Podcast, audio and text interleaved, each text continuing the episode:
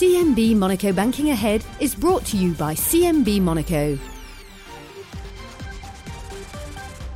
Welcome back. This is Banking Ahead, our radio show dedicated to all things related to private banking and finance.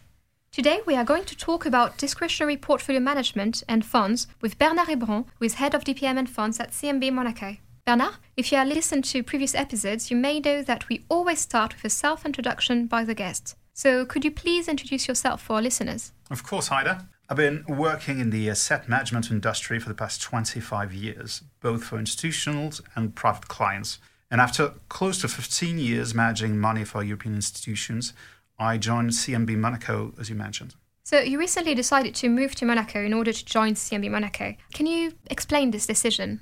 I guess the starting point was my desire to come back to private clients in order to get back closer to the end client's needs and their requirements.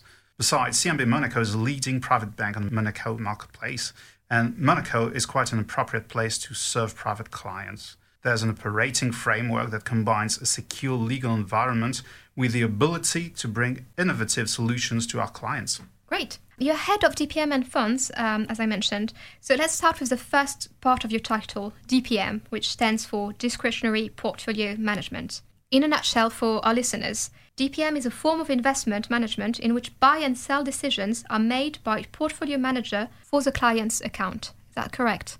Correct, Ida. Private clients can choose several levels of involvement in their investment decisions. They can decide on their own, without any advice from the bank, that's what we call execution only. They can receive an investment advice from the bank and then they decide whether they intend to follow it or not. That's what we call advisory mandate. And then the client can decide to leave it totally to the bank to take investment decisions. This is what we call discretionary portfolio management. Throughout your career, um, have you noted a growing appetite for these types of services in which the investment decisions are made at the portfolio manager's discretion?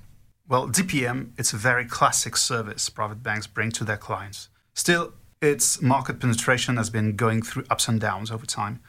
DPM can be preferred by the client in a couple of situations. First, if the client considers it doesn't have enough financial knowledge. Second, if the client has a financial knowledge but no time to take care of his own or her own investments. Then DPM tends to be preferred when markets become less buoyant or more volatile. As long as asset prices keep rising, clients in general cannot see any need to delegate their investment decisions. They see this need more clearly when markets are becoming more difficult, obviously. Mm, that makes sense. Um, you're also head of funds. I believe CMB Monaco has a very broad range of funds, doesn't it? Yes, indeed. CMB is in a position to service its clients in any suitable format, whether funds or discretionary mandates. Our fund range, domiciled both in Monaco and Luxembourg, covers the main asset classes, bonds, and stocks, whether European funds or global focused uh, funds and portfolios in general. To be mentioned, as the majority of our funds are managed by local Monaco based fund managers, we stand ready at any time to answer all clients' questions without the delays and lags coming from remote fund managers. Another key asset is the fact that you are able to offer green funds. Sure. Another key focus for us as a company, as a group, to its sustainable investment. We've been managing an environment friendly fund for years, and it's been a cornerstone of our clients' investments. Talking about funds, um, the rise of interest rates provides interesting investment opportunities, doesn't it? Sure. Fixed maturity funds grant sizable yearly yield to our clients. They are fully liquid and they can be redeemed at any time. Fixed maturity funds invested in corporate bonds in general, and as opposed to traditional funds, a fixed maturity fund invests solely in bonds maturing at a very specific date it means they come back at par value at the maturity date at the end of the fund. Hence, as opposed to traditional funds, they won't suffer that much or won't suffer at all when interest rates rise as long as you hold them until maturity. As we speak, the average yield of a typical fixed maturity portfolio invested in high yield bonds is above 6.5%. Let's end the interview with some broader questions on the current environment. Let's talk about inflation. Some experts believe that inflation, although still high, should start to come down soon. Do you agree with this view, Bernard?